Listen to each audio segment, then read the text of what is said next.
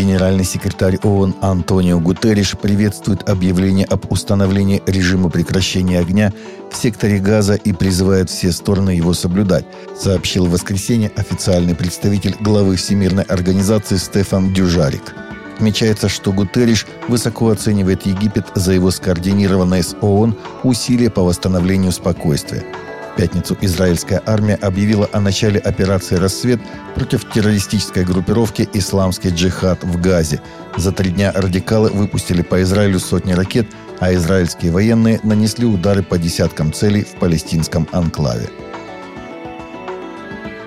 По данным Организации Объединенных Наций, из-за роста насилия со стороны ИГИЛ, запрещенная в РФ организация, в северных районах Мозамбика, где большинство населения исповедует христианство, привел к тому, что более 784 тысяч человек покинули свои дома. Недавно Управление Верховного комиссара ООН по делам беженцев опубликовало последние статистические данные о внутреннем перемещении в южноафриканской стране – в своем заявлении представители ООН отметили, что они обеспокоены нестабильной ситуацией с безопасностью в Кабо-дель-Гадо, особенно недавними нападениями в исторически безопасных районах, сообщает The Christian Post.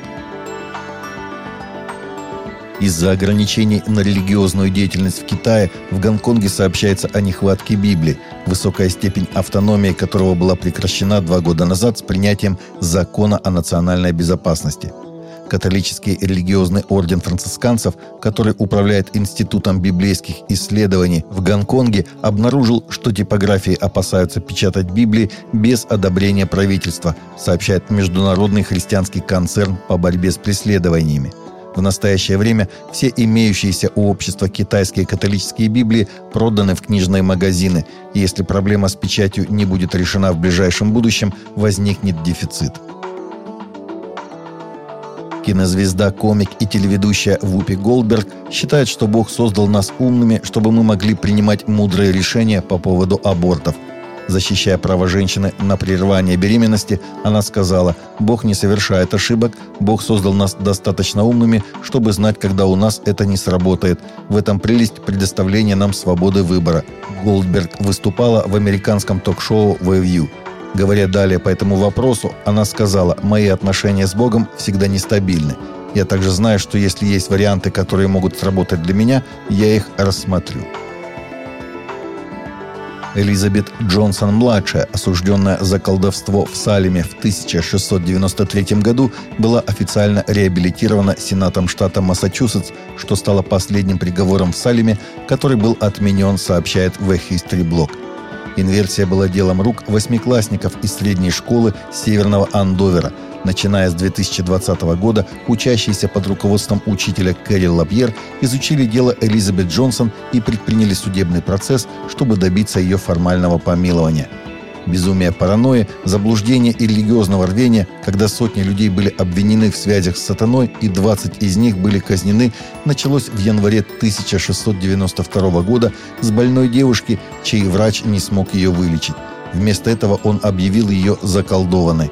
Это вызвало бурный поток обвинений, судебных процессов и 19 повешений – один из обвиняемых в колдовстве, 71-летний Джайл Скори, отказался давать показания и молчал в суде, чтобы предотвратить конфискацию своего имущества и оставление его семьи без средств к существованию.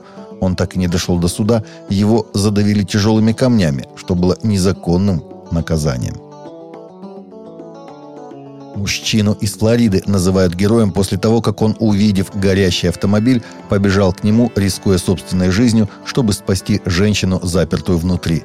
28-летний Даниэл Баскаси отвергает заявление о том, что он герой, но видеозапись потенциально смертельного сценария показывает, насколько ужасной была бы ситуация, если бы он решил не предпринимать никаких действий. Многие машины сворачивали в сторону, объезжая горящий автомобиль.